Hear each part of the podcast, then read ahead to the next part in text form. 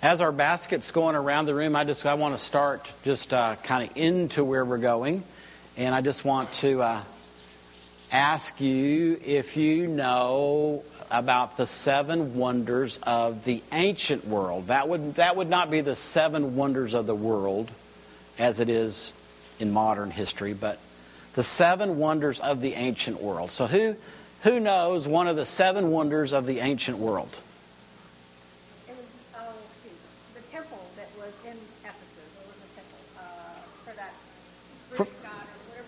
Whoever that goddess was. And yes.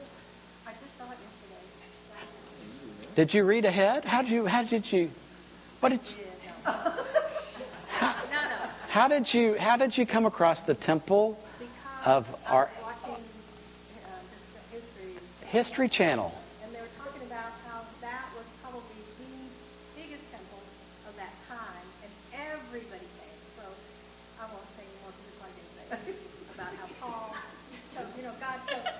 I mean, you're you're you're on a roll, Sylvia. Go. Come on, I'll sit down. Come on. Well, that's right.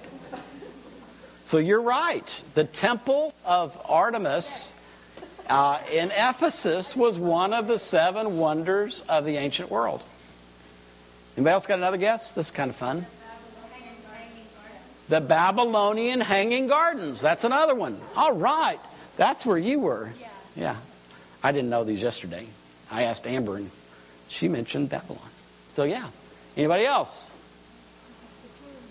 Yeah, the, the Great Pyramid is one of the ancient. We got, okay, we got three, four more to go. Jeremy, how did you remember that? The lighthouse of, of Alexandria, Egypt, was one of the ancient seven wonders of the world. Okay. Keep it, ro- we're on a roll. I mean, we're rolling. Number five, uh, we're up to five. What? Oh, oh come.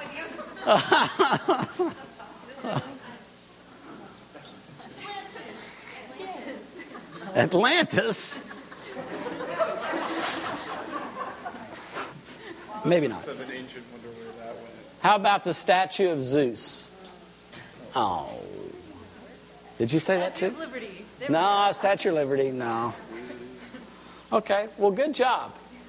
Well, as Sylvia aptly introduced, Antipater of Sidon, who actually put together the list, and it was a recognized list of the seven wonders of the ancient world, wrote I have gazed on the walls of impregnable Babylon, along which chariots may race, and on the Zeus by the banks of the Alpheus. I have seen the hanging gardens and the colossus of the Helios, the great man made mountains of the lofty pyramids, and the gigantic tomb of Mausolus. But when I saw the sacred house of Artemis, that towers to the clouds. The others were placed in the shade, for the sun himself has never looked upon its equal outside Olympus.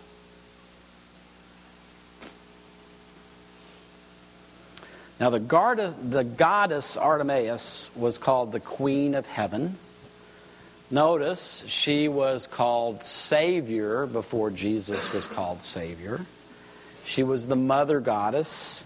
She promised fertility, long life, sexual fulfillment, protection during pregnancy and childbirth. She must be watching over our community. Just kidding. And there was grossly a seductive sexuality in her worship. Notice this she was probably the most worshiped deity in Asia and perhaps the entire world at the time of Paul. Hundreds of eunuch priests, virgin priestesses, and religious prostitutes served her. The worship rituals were rather erotic.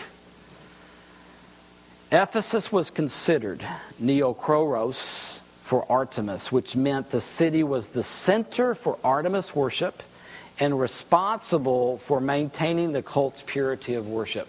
So those that lived in the city of Ephesus, a city of about 300,000, considered it was their job, their responsibility to watch over this temple of Artemis. The cult brought great wealth to the citizens of Ephesus because the temple of Artemis became the world's largest bank during the time. Two statues of her have been found in the city hall of Ephesus, indicating that she was considered to be the basis for life in the city of Ephesus. Artemis was considered to be the basis of life for those that lived in Ephesus and in Asia Minor, the world's largest bank, the most worshiped deity at the time that Paul. Now, notice, if you take that historical fact, notice what the Bible has been telling us. Acts 19. God did. God did. Don't confuse what Paul did with what, what God did. God did through a person, just like you and me. God did powerful things through literally Paul's hands. Now, the, the Sunday that we kind of prayed for each other about our hands, somebody did come up and say, Are you really serious? You, you really think like God still like works through people's hands? Yeah. There's nothing in the Bible that says he doesn't. And he's doing it here. God did powerful things through Paul's hands.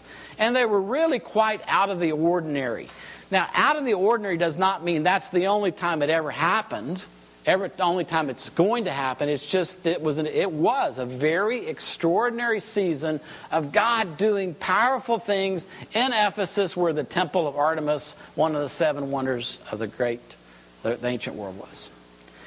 And it was, it was soon news all over Ephesus, both Jews and Greeks. The realization spread that God was in and behind the ministry of Paul and others and there was, there was great fear, great respect fell upon this whole city of Ephesus. Again, remember, this is a city that considered Artemis, they were the custodians of this goddess. And all of a sudden, things are happening, and it causes this great respect to fall upon the city respect for the name of Jesus. And in such ways, it became evident that the word of the Master was now sovereign and prevailed in Ephesus. Put that in the context of what we just read. The word, the message. I mean, what, what Luke is trying to communicate is this, this very powerful message increased and prevailed over every other power in this city of Ephesus. A way of saying that is the authority of the kingdom of Jesus became evident and present in Ephesus during these days. The word increased and prevailed. That means there was an increase of more and more Jews and Greeks following Jesus. So, more and more people were leaving the synagogue to follow Jesus. More and more people were leaving the temple of Artemis. They're now following Jesus. And the authority of the word, the power, don't be afraid of that word. The power of the message of the kingdom arriving in Ephesus. Won out, it won out.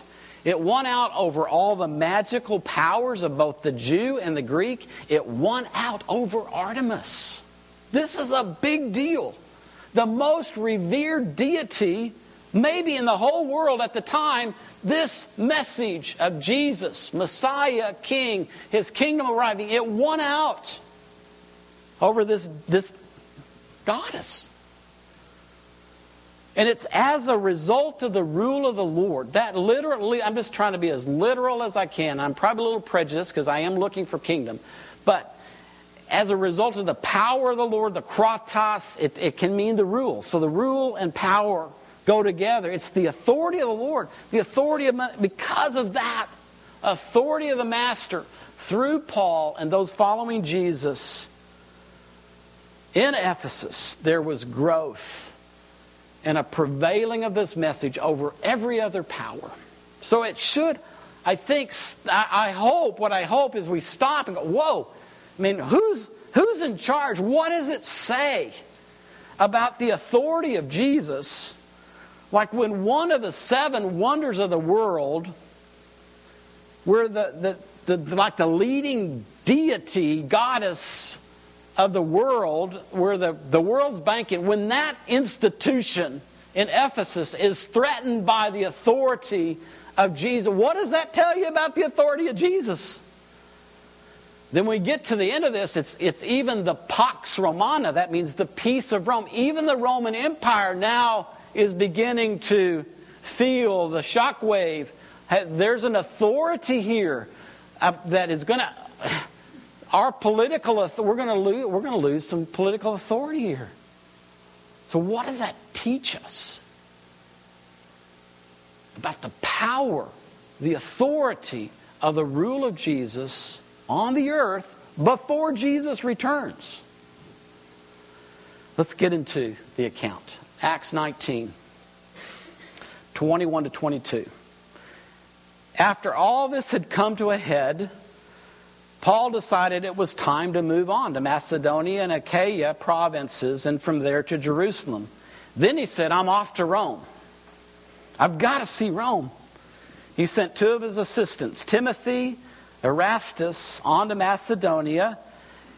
And Paul stayed for a while and wrapped things up in Asia. Notice Paul is wrapping things up in Asia, and all of a sudden, an afterthought, just this after shock, really, of, of the past two years of Paul being in Ephesus, teaching about Jesus, about his kingdom.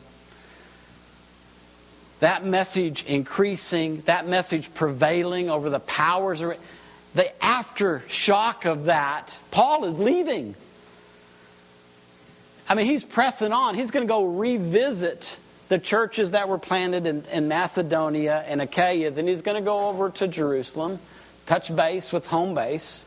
And then he wants to go to Rome. He wants to go to the number one city around the Mediterranean basin. He's been to Antioch. Barnabas and, and John Mark probably went to Alexandria. Uh, Apollos comes from Alexandria. They've been in Ephesus. Now he wants to get to Rome. And this is the aftershock. Before Paul got away, a huge ruckus occurred over what was now being referred to as the way. A certain silversmith, Demetrius, conducted a brisk trade in the manufacture of shrines to the goddess Artemis, employing a number of artisans in his business. He rounded up his workers and others similarly employed and said, Men, you know well that we have a good thing going here. And you've seen how Paul has barged in and discredited what we're doing by telling people that there's no such thing as a God made with hands. A lot of people are going along with him, not only here in Ephesus, but also throughout the Asia province. Not only is our little business in danger of falling apart, but the temple of our famous goddess Artemis will certainly end up in a pile of rubble as her glorious reputation fades to nothing. And this is no mere local matter. The whole world worships our Artemis. Notice this aftershock. Paul is moving on. His two years are, are over. He's done what Jesus has called him to do, but he is shaking the foundations of religion and culture in Ephesus and this guy starts a disturbance that is not a small deal. This is a really big disturbance, severe in the city of Ephesus. Notice, as a silversmith, he is saying, Hey, our business is going to be impacted here. Uh, bottom line is, we're going to lose some money. People are not going to buy our little idols anymore. And I'm noticing that we're also losing members. There, there are people not showing up on Artemis Worship Day, whatever day that was. We're losing members, we're losing revenue, and we're also losing our religious and cultural reputation. And not only is our existence, our, our existence is being threatened as well as the worship of Artemis. This teaching, this teaching about Jesus, this teaching about Jesus being a king, this teaching about Jesus bringing a kingdom, that's, that's going to be the end of us. We got to do something about it. So, that set off, that set off a frenzy. doesn't say this, but, but I can tell you by inference, thousands, thousands ran into the street yelling, Great Artemis of the Ephesians! Great Artemis of Ephesians! They put the whole city, 300,000, in an uproar, stampeding into the stadium, grabbing two of Paul's associates on the way, the Macedonians, Gaius and Aristarchus. Paul wanted to go, but the disciples wouldn't let him. Prominent religious leaders in the city who had become friendly to Paul concurred. No, by no means. You don't need to go near that mob. Some were yelling one thing, some another. Most of them had no idea what was going on or why they were there. There are thousands of people on the streets of Ephesus filled with rage. This is an angry crowd of people.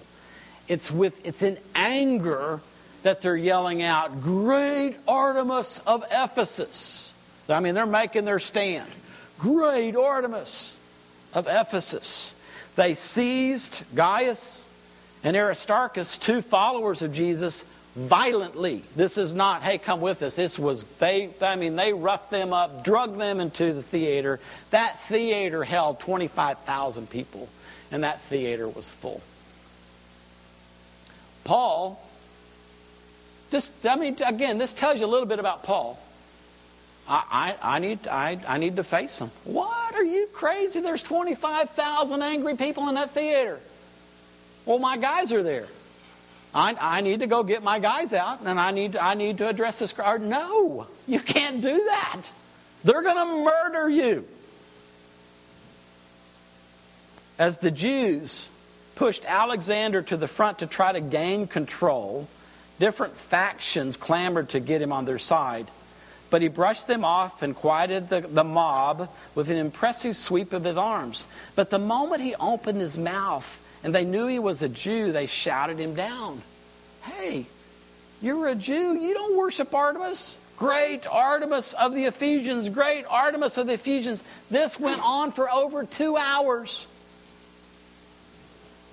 Finally, the town clerk, who is the leading political authority in the town, sanctioned by the Roman Empire, he got the mob quieted down and he said, Fellow citizens, is there anyone anywhere who doesn't know that our dear city Ephesus is protector of the glorious Artemis and her sacred stone image that fell straight out of the heaven?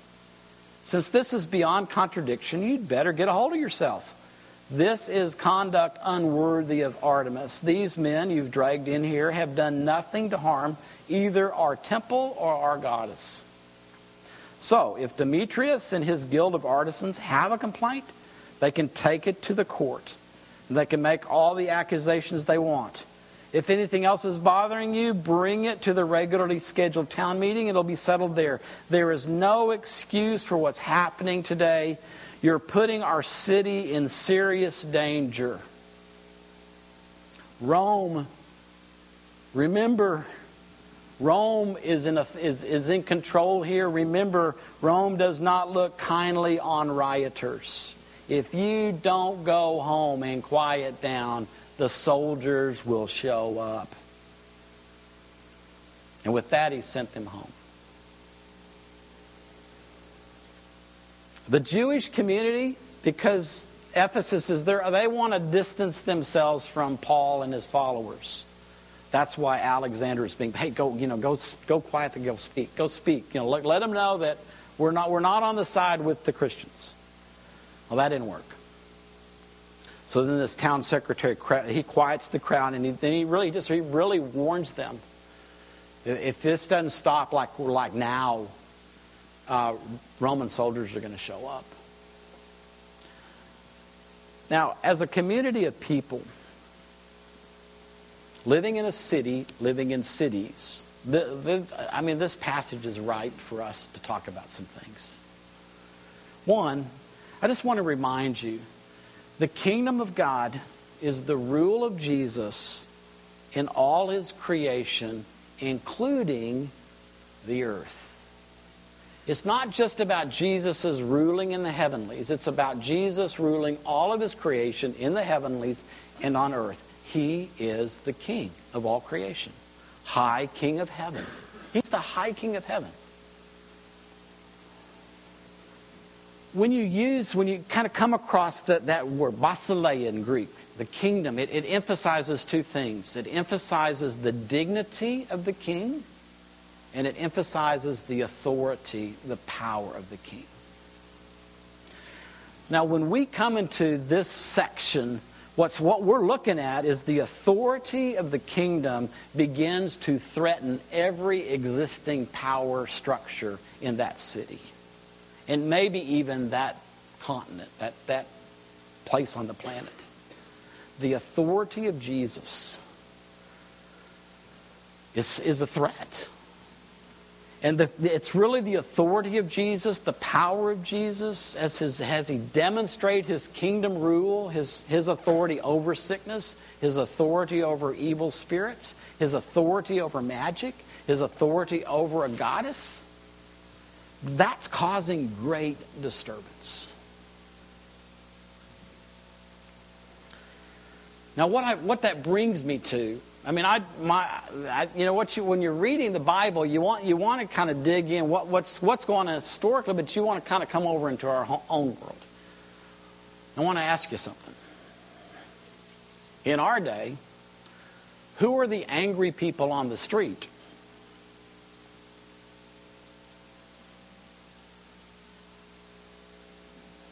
Who are the people that are feeling threatened by the power of centers?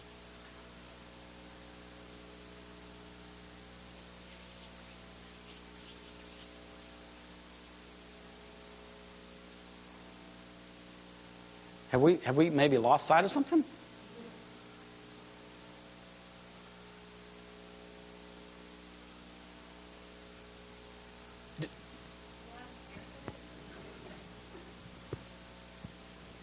This, this world is like 180 degrees the opposite of the world that you and I are living in.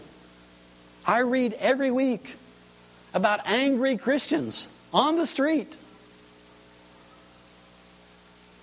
I read every week articles about Christians threatened by other religion or government. And I'm looking at this thinking, that, that's not going on here. Paul and those that he's, he's, he's convinced to come along with him, they feel really, they're not, they're not angry. They're just telling people about Jesus. They're telling people about this kingdom that's arriving, and they're not threatened. The threat's the other way around. Now, each one of us, each one of us, we have, all of us are engaged in our society in some domain, whether it be food and water, social, civil, education, arts, media, science, technology, government, medicine, economics. Now, as you kind of identify where you are in that domain, I just got to ask is your faith threatened in that domain? Or is your faith a threat to that domain? Because what this is teaching us is that our faith in believing Jesus is the king, that his kingdom is arriving, and ultimately Jesus will rule it all on the earth, that is a threat to each one of these domains. There's someone or something in every domain that's in charge. And when you walk into that domain in the name of, you don't have to say it, I'm not saying, you know, start sticking bumper stickers on your head. It's just, it's just who you are. I mean, when it dawns on, oh yeah, Jesus is our King. I've invited Jesus to establish his rule in me. Uh, every day, I want to go out every day. I want to do what Jesus wants to do through me. When that start, we start living that way, that's it. I mean, we're sending a message. It's, I mean, it, it, it's in the spiritual realm, but it's there. And so if you walk, let's just use education. When you walk into a public building of education and you walk in there as a follower of Jesus and you pray, not out loud, you can pray in that building. Anybody can pray in a public building. I mean, even Jesus said, you know, when you're in public, you don't have to pray out loud. Matter of fact, sometimes when you pray out loud, you really want all the attention. Maybe our government did a favor for us. Ever think of it that way? You don't, have to stop praying. You don't have to stop believing. You can't. so you walk into that building, and every day I hope you're praying, Jesus. Oh, I am praying every day. Mercy, mercy. Jesus, establish your rule in this classroom.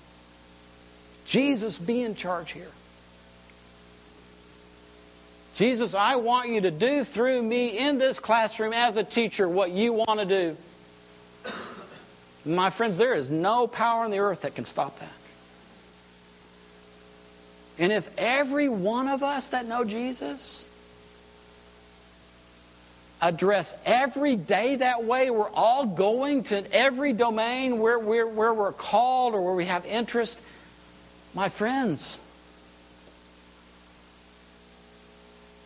there's going to be some Demetrius in that realm that's there. I mean, these folks are causing trouble, and you're probably not causing trouble other than just being who you are.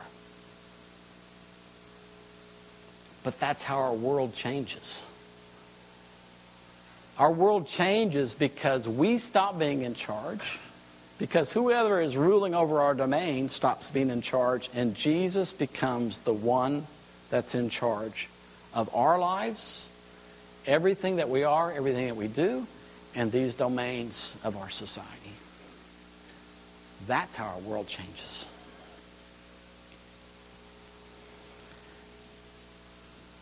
Did it, did it happen? And is that how it happened in Ephesus? So I'm saying, you're a coach, you're a coach.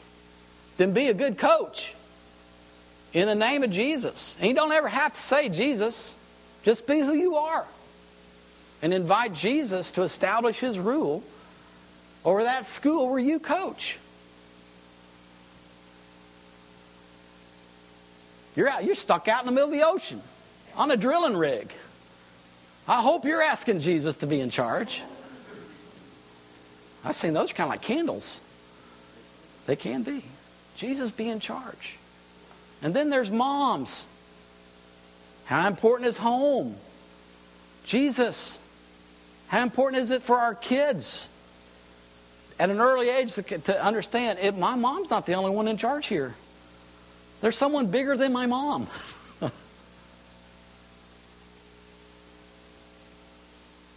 yeah, I thought about, and because within the story of, you know, Dimitri, it's really about money. For, we're going to lose money.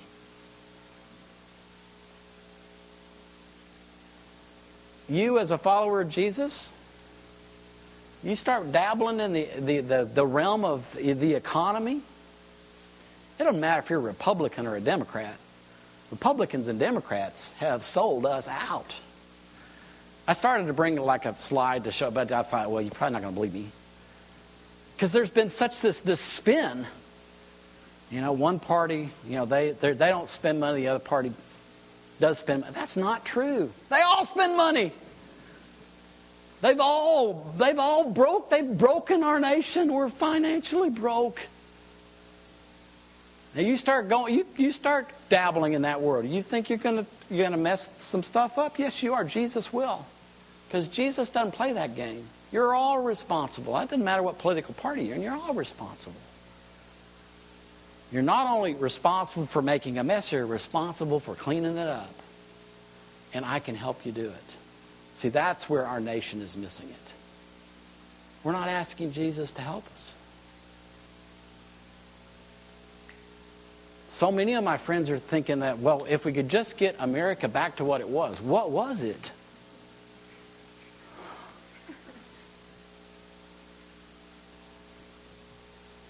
It's never been this with Jesus in charge. We need to be what Jesus wants us to be as a nation, not what we think some glorious past was. I'm grateful. Some great things have happened, and there's some horrible things that have happened in my history, our history. Just like my dad said, you know, gosh, there's so much evil. Really? Is there more evil today than there's been? Are you kidding me? Is there more evil over there than here? Are you kidding me? Why do we sanitize our history? See, Jesus doesn't let us do that. Am I communicating? I hope I'm communicating. This is not a political advertisement. This is an advertisement about the kingdom of God. That's what's most important. Seek first my kingdom, Jesus said, and the righteousness that springs from that. And I'll, I'll do everything else. Now, if you and I, people gathering in a building that has, you know, something to do with community or church on it, if we don't get this,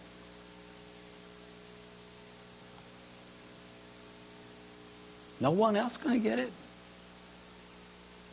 So I'm just wondering, would you like to join me in just taking responsibility of your own domain. Wherever you are called, wherever you're working, whatever your interest is, could you say, you know, Jesus, I want to make sure that I'm delivering your message to my domain.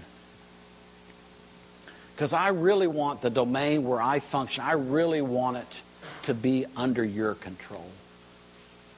And I, and I want to just commit myself to inviting you to establish your rule and your reign in my domain. If, if you can join me in that kind of a prayer, would you please stand?